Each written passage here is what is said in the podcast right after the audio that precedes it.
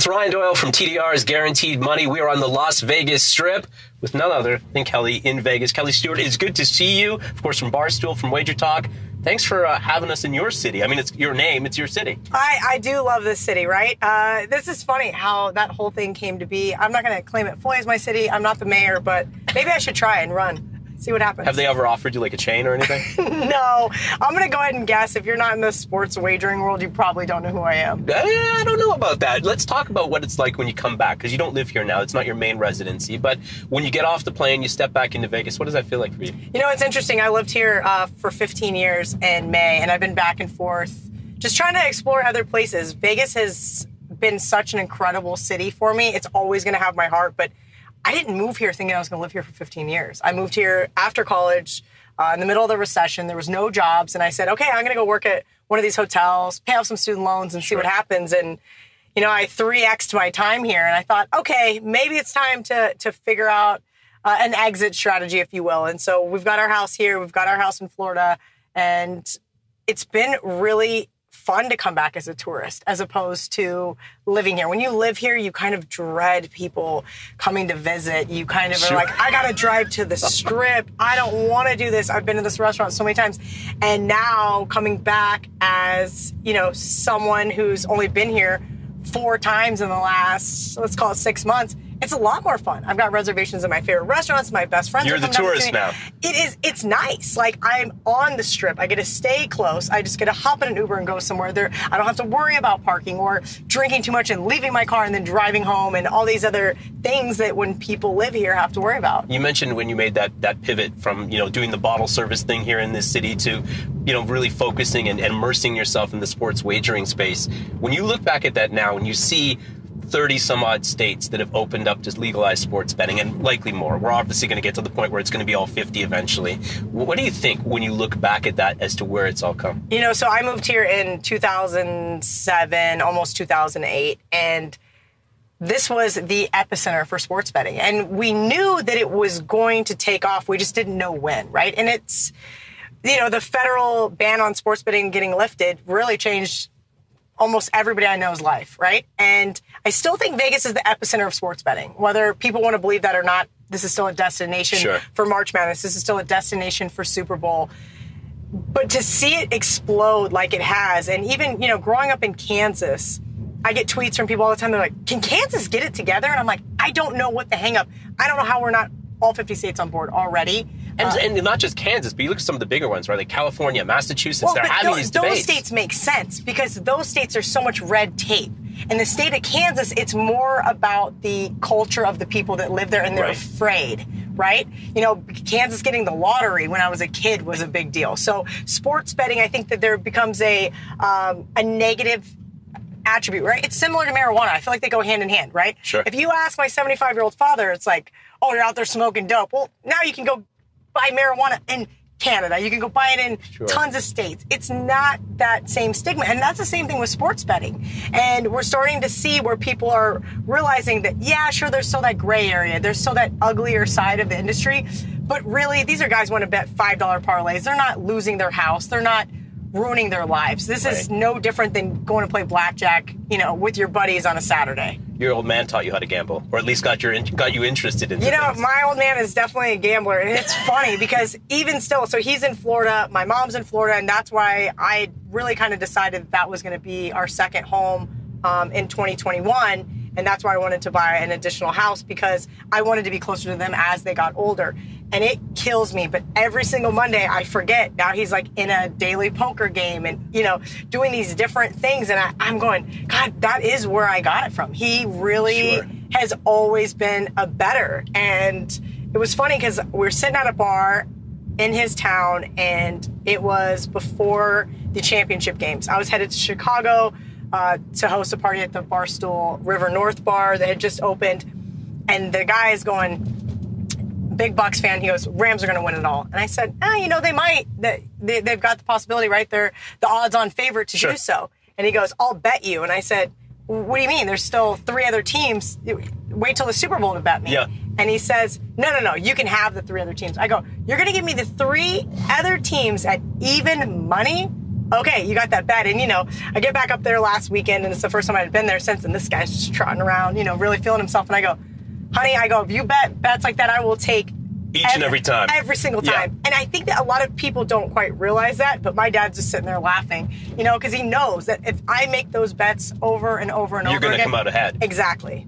Yeah, you mentioned Barstool. What's that experience like? Because you've got a company now that's not it's not your traditional sports wagering company. Like we're passing all these places right now. The MGM Lions just over your shoulder, Caesars, they've been around the game for a long time. This is a lot different. Barstool and the, and the work that they do is a lot different from those old school companies. No, they are. And as somebody who had to work in that corporate environment here in Vegas, and that's what people don't realize, Vegas is very corporate anymore. This is not the mafioso, like 1960s, 70s Vegas. Like this is unions. This is like you go to work, you have to go to training, you have to you have an HR manager, all of these weird things. And while Barstool is a corporation, it doesn't feel like a corporate environment and that's what I love it. I have the freedom to do what I want and to get to be myself. And I think that that is something that so many people don't realize that they don't have at work. And I'm not saying that that gives me free reign to be a giant asshole because sometimes I can be on the internet and I know I like to you know, bark at people and, Sure. and get people fired up about things. That's half the fun though. But it is it is part of it. And it's getting to be yourself and getting to show your passion about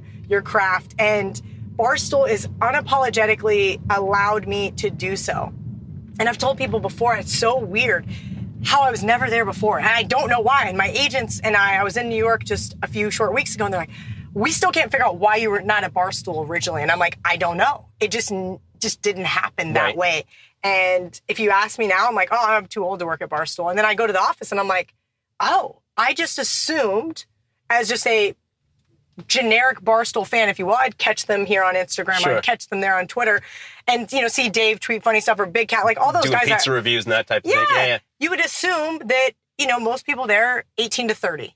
And that's not the case at all. It is Wow. such a wide variety of people. I mean, they have women talking about The Bachelor. They have, you know what I mean? Like, I don't know anything. I've never watched The Bachelor in my life. Come on. Swear. If you not- could get action on The Bachelor, you would watch The Bachelor. Yes, but the, the problem is it's pre-recorded and somebody's going to get fair. It's like wrestling.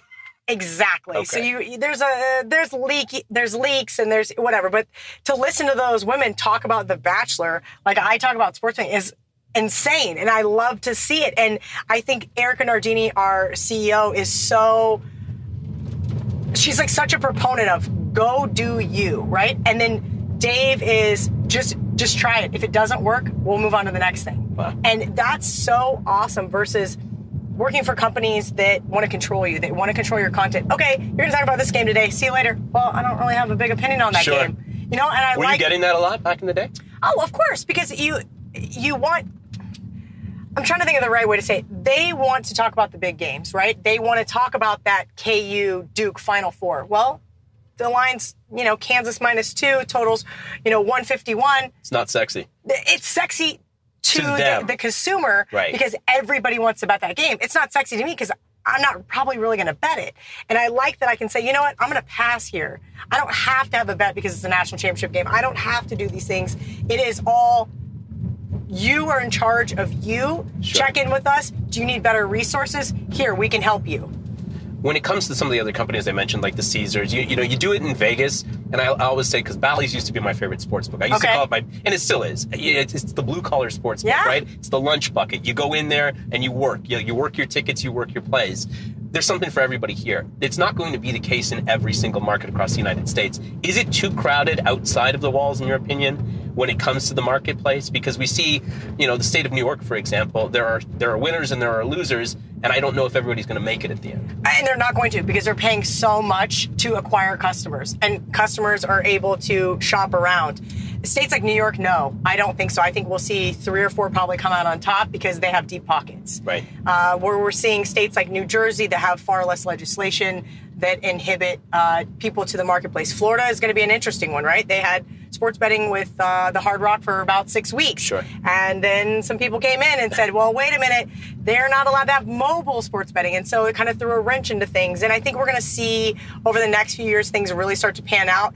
I really hope some of these smaller books do make it. I just don't think they're going to make it in the larger states, right? When you're paying, what is it in New York, 35% tax Yeah. or something absolutely outrageous those smaller books don't even try to enter the marketplace. So many people were like, why isn't Barstool in New York? And I just said, that's my guess. We don't want to pay that much to acquire customers. I don't have an actual answer for that. You know, I've got guys, of friends over the Superbook, and I'm going to go ahead and guess that's their same answer, right? Sure. As well, where you can go into the to the you know Louisiana's, the Iowas, the, the Colorados, and you can compete because you've been given the tools to. Versus you're spending so much money on marketing, you're spending so much. I mean, we've seen it. Look at all of the women that I've seen hired in the last three years, right? There was a point in time where I was probably the, You were only, the only one. woman in, yeah, in like the the, marketplace. OG. And now And you're not old enough, by the way, to be an OG. not yet. But it is funny because now they're everywhere. And it's like, how do you sift through who is an influencer? Yeah. Right? Who Well, that's what I want to ask you about because let let's call it for what it is. Okay. There's some people out there that are doing what you do well. They're not doing it well, but they're doing it because they look good. They've got a following. That's got to irritate you to some degree, right? You look at it and you think, eh. No, I don't think so. I actually have had several people. I mean, you know, I have some good friends that I've seen bag on some of the women in the industry, and I text them, I'm like, just stop. okay, What, what are you doing? Well, her record is this, or this person's record is that. And I'm like, why do you care? And they're like, because this sports book is promoting this person that you should be betting with them. And I go, I hate to break it to you, but then that's on the consumer to decide whether they want to do so. That's on the consumer to do their own research. I don't think that we need to sit here and bag on these women um, who are probably hired for how they look. They're well spoken, they may have a broadcast background. I, I can tell you wholeheartedly, I would say there's less than five women in the industry that I would actually think could go toe to toe with me. And Wow. that's not me being arrogant. That I is like it, though. I like me being very honest. Yeah. And it's not my job to compete with them. They're 10 years younger than me. They have flatter stomachs than I do. They have better hair. They have less Botox, whatever that is. You know what I mean? It's just the truth. I did a, I did a, what was it? I guess it was a docu series, if you will, is what they called it, Action. And I remember they were laughing when I was getting microneedling because I was just like wincing in pain. And you know, somebody said something to me today. They go, "Your teeth are really white." I go, "Thanks, I got them whitened." And they're like, "What?" And you know, they're like, "That hurts so bad." I'm like, "Come on." I'm like, "Grow up." But I have to compete with these younger women, and I said that on Action. There's going to come a day where I get phased out based on my looks if I don't keep up with it. And that's the sad reality. It's I'm not being judged here based on my appearance or my pics.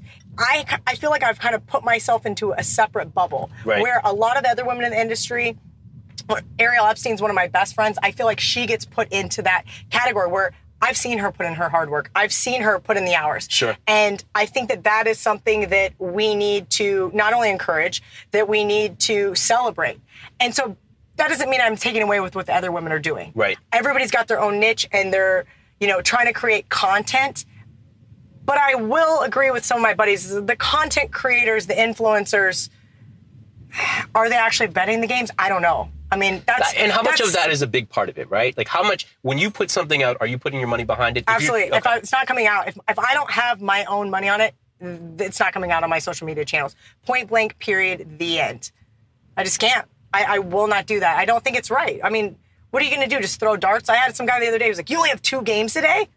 Well, I that. yeah. I only have two games today. How but, dare I only like two? but that's the thing. I think Yeah. that we see these action junkies and we see these Right. um, these touts of the world, right? That are you know promoting 50 star locks or whatever they are, and it that bothers me more than I think the women in the industry because I think we know what we're getting with these women versus these guys that you know pay to have Instagram followers and promote pages and do all of these things where in theory, I think they're more predatory than these women. These women aren't saying, pay me for Sure. this. Somebody else is writing their check.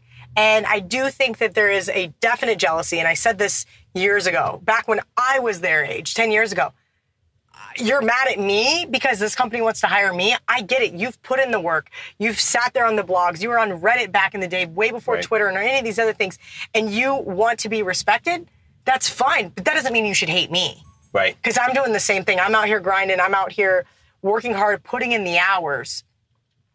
And that's where I've had to realize like these people just don't matter. It's unfortunate, But it's kind of like, you know, the guy sitting on his couch watching Miss America and they're like, oh, she's got a big nose. it's like, come on, man. Like, You can't see past your beer belly, pal. How do you even see her nose? it's but it, that's the that's the sick reality here, and they want to bash these girls, and I'm like, dude, just take it for what they're worth. Then don't watch her stuff. Block her. It's it's fine if that if that bothers you that much. Those girls don't bother me at all, and that's just full disclosure. Let's let's talk about college football.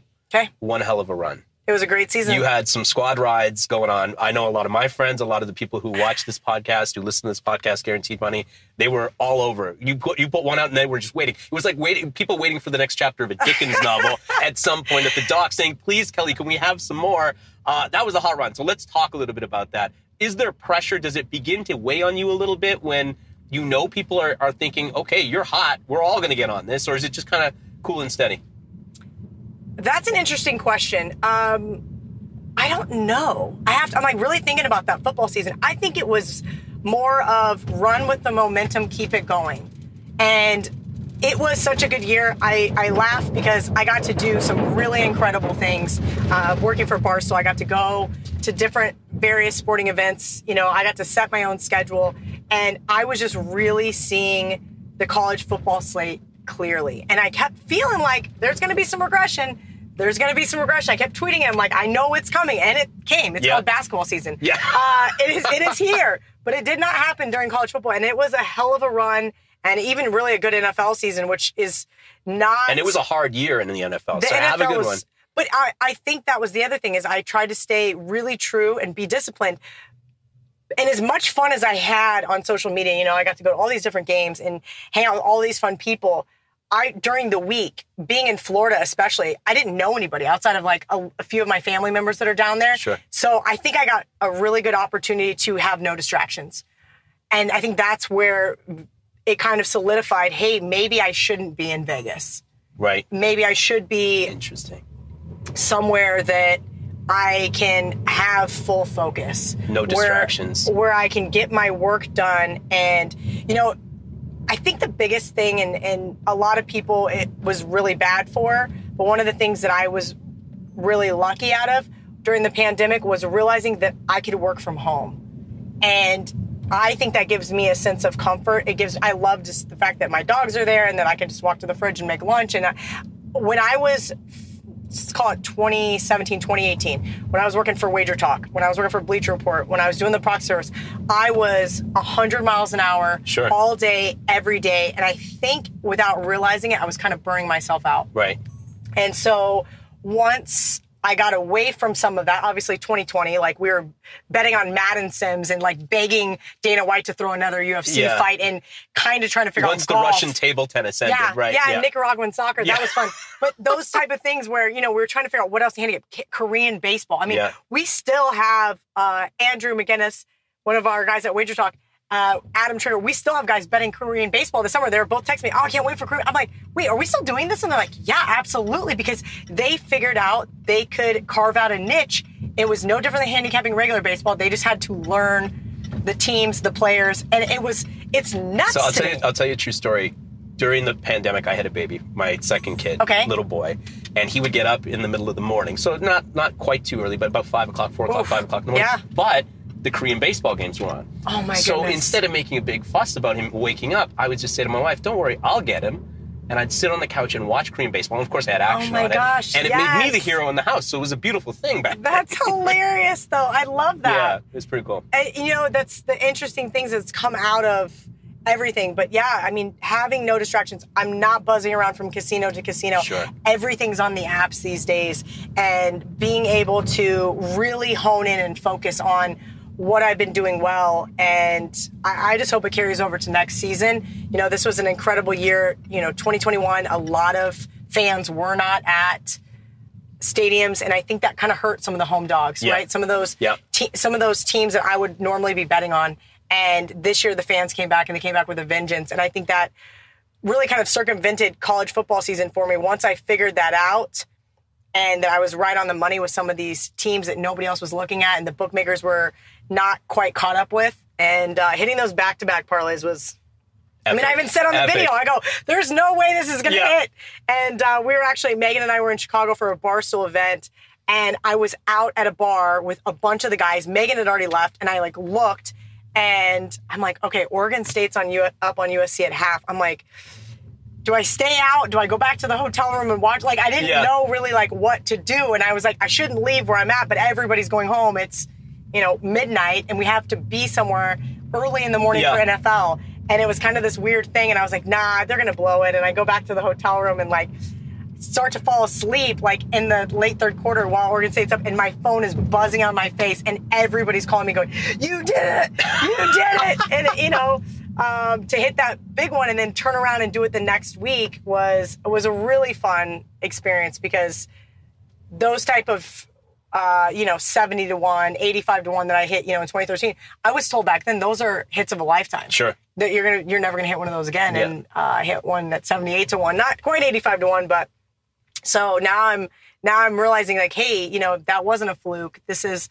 this is real. And Yeah. if you if you put in the work, you can really find some of these hidden gems, if you will. Are you watching a lot of film? Do you watch a lot of tape? So I don't. And that's just full disclosure. I love to watch the games, but I I, you know, tell my buddies this that are either um, in the media space Yeah. or played professionally, no matter what sport it is, you guys have the biggest disadvantage because I think the eye test lies to you so much. I love watching the games. Don't get me wrong. If you got action on the game you want to watch, but I didn't play any of these sports. Right. So I don't have any insight. I don't. I can't sit down here. I I tell people this all the time. I love Tony Romo because he's breaking down the defense for me in a way that I can understand it. Sure. And those type of things make watching the game far more enjoyable for me. And I watched the few games, click back and forth. We got a little three TV setup in Florida click back and forth between four or five games depending on what time of the day it is and it's perfect. You catch what you want to catch. Red zone's obviously amazing um, so you can kind of see what's going on and that's why you know I was so angry at carson wentz last year because every single time he was on red zone he fumbled or turned the ball over. But all jokes aside i think that if you stick with the math and look at a few of the situations that kind of correlate with it if you will you kind of learn to weed out some of that other stuff. And Right. You know, one of the sayings that we always have in sports betting world, you're never as good or as bad as you looked the week prior. And that's something that I think that a lot of people with the eye test don't take to heart, especially in the NFL. Well, you got a better team here versus a team that's not very good. Well, that's kind of built into the Sure. line, you know, the coach being out with COVID or the quarterback. The bookmaker being, knows that already. Yeah. they know everything. And it doesn't mean that you're not going to be right about that specific game, but I do think that this basic A plus B plus C algorithm, if you will, that people as a public better put together in their mind will fail you long term. And that's kind of the, the difference here is what's the goal? My goal is to win long term. And, you know, I don't charge for my picks. I post it on Twitter or whatever it is, and Yeah. you're free to fade, follow, whatever you want. Um, just appreciate people watching. Let's end on why we're here. It's March Madness. We're in Vegas. We've cruised the strip a couple times. What are you looking at? What are you seeing? And is this is this a good time for people to get in if they've been on the sidelines for a little while? Because if you're talking about it, like we're talking about new markets, people who might not have, you know, ventured past the family bracket. Let's say. I think there was a number out the other day that the family bracket is now taking a back seat to single game wagering in most households, Well, which I is hope awesome. so because brackets are just. Yeah, what what is the odds of hitting a bracket? Like one in eighty-two It's trillion stupid, yeah. or something ridiculous. Somebody posted the other day, and I'm like, "See, why would you do that?" And somebody asked me, like, "Oh, we do my bracket challenge. It's twenty-five dollars." I'm like, "No." And they're like, "What?" I'm like, "No, I don't want to fill out a bracket. I don't want to think about a bracket. I don't want to cheer about a bracket. I want to look at Thursday. I want to look at Friday, and then." You know, Thursday evening when the Saturday games come out, after we see how the dust settles, start looking ahead to Saturday, Sure. find some great value in the numbers, bets over brackets all day long. And I think that once you realize that and, you know, start realizing the magnitude of upsets, sure, we've seen some chalky March Madnesses before, and that's going to happen. But this year, I think, is going to be the year of the dog. I'm excited. I've got nine dogs for the first. Okay.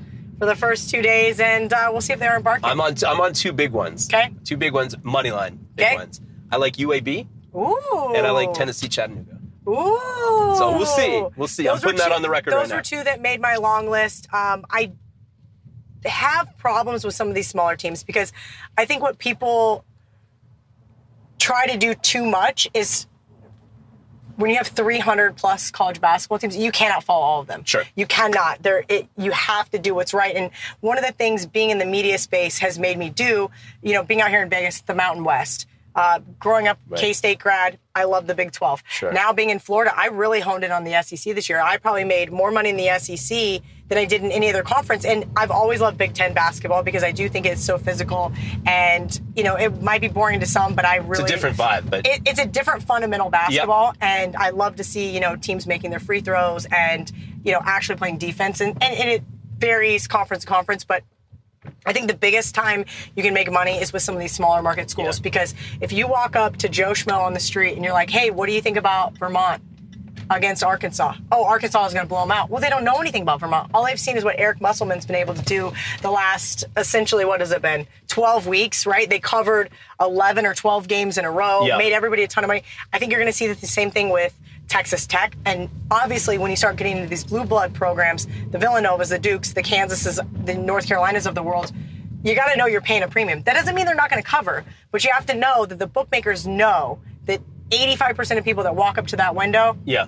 okay, uh, money line, North Carolina money line, Duke money line, Kansas money line. And that's going to be all day parlay. So what the bookmakers are going to be cheering for is one of those teams to get beat. Yeah. My job right now is to try to figure out which one of those teams is going to be. Am I going to break your heart to tell you that I have a Kansas future? You know, you're not. Uh, my boyfriend I actually. saved that to the end. my boyfriend actually has a Kansas future as well. Okay. And he also has a Duke future, but I think that one's dead in the water. KU's interesting this year, and I'm not going to sit here and discredit what Bill Self's been able to do, but I do feel like they have had an off year. Yeah. Uh, when they're in Allen Fieldhouse, they get a ton of calls. They have a huge home court advantage. If you've never been there, I highly recommend it. It's basically the mecca of basketball.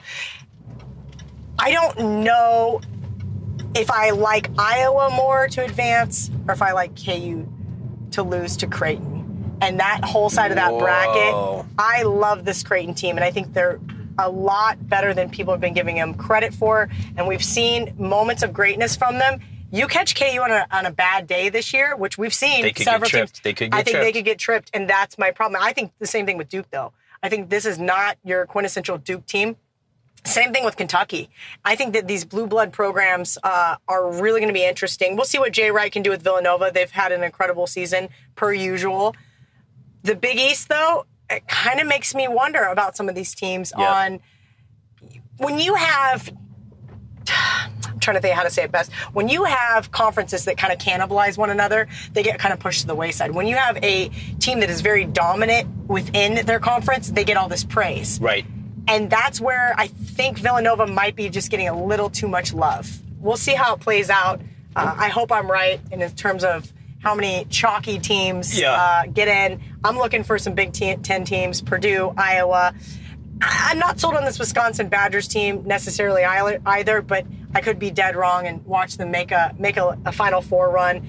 And the problem is, is I can't seem to find any of these super small schools that you know we've seen uh, either win a play-in game or that 12-5 matchup. Like a Florida Gulf Coast. Right, we Or I feel like we, Richmond back I- in the day. Exactly, I feel like we haven't seen any of those for the last couple of years necessarily. Um, and you know, I think it was Abilene Christian last year Yep. after they knocked off Texas was exciting, and then they just got smoked the next game. And outside of that, I'm, I'm hoping we see some major upsets this year, just just for fun, and not even. Do you want to pick a winner for the whole thing? So I am going to pick a winner. Uh, my final four is is back and forth. I hate picking it because I feel like it kind of goes in my brain as like some sort of bias. Yeah. Um, Texas Tech has been my absolute and utter moneymaker this year. Okay. And you know, Chris Beard leaving, I think a lot of people thought that they were going to have a down year, and boy, were they wrong. Texas Tech feels like they just came out of absolutely nowhere and was a force to reckon with. They always say defenses win championships, so I'll Sure. take the best defense in the country and the Red Raiders. Okay. Kelly in Vegas, you're going to have to come back. Thanks for joining us on TDR's Guaranteed Money. Hey, thanks for having me. Subscribe to Guaranteed Money wherever you get your podcasts and find out more details at thedalesreport.com. Don't forget also to check out our YouTube channel for more content.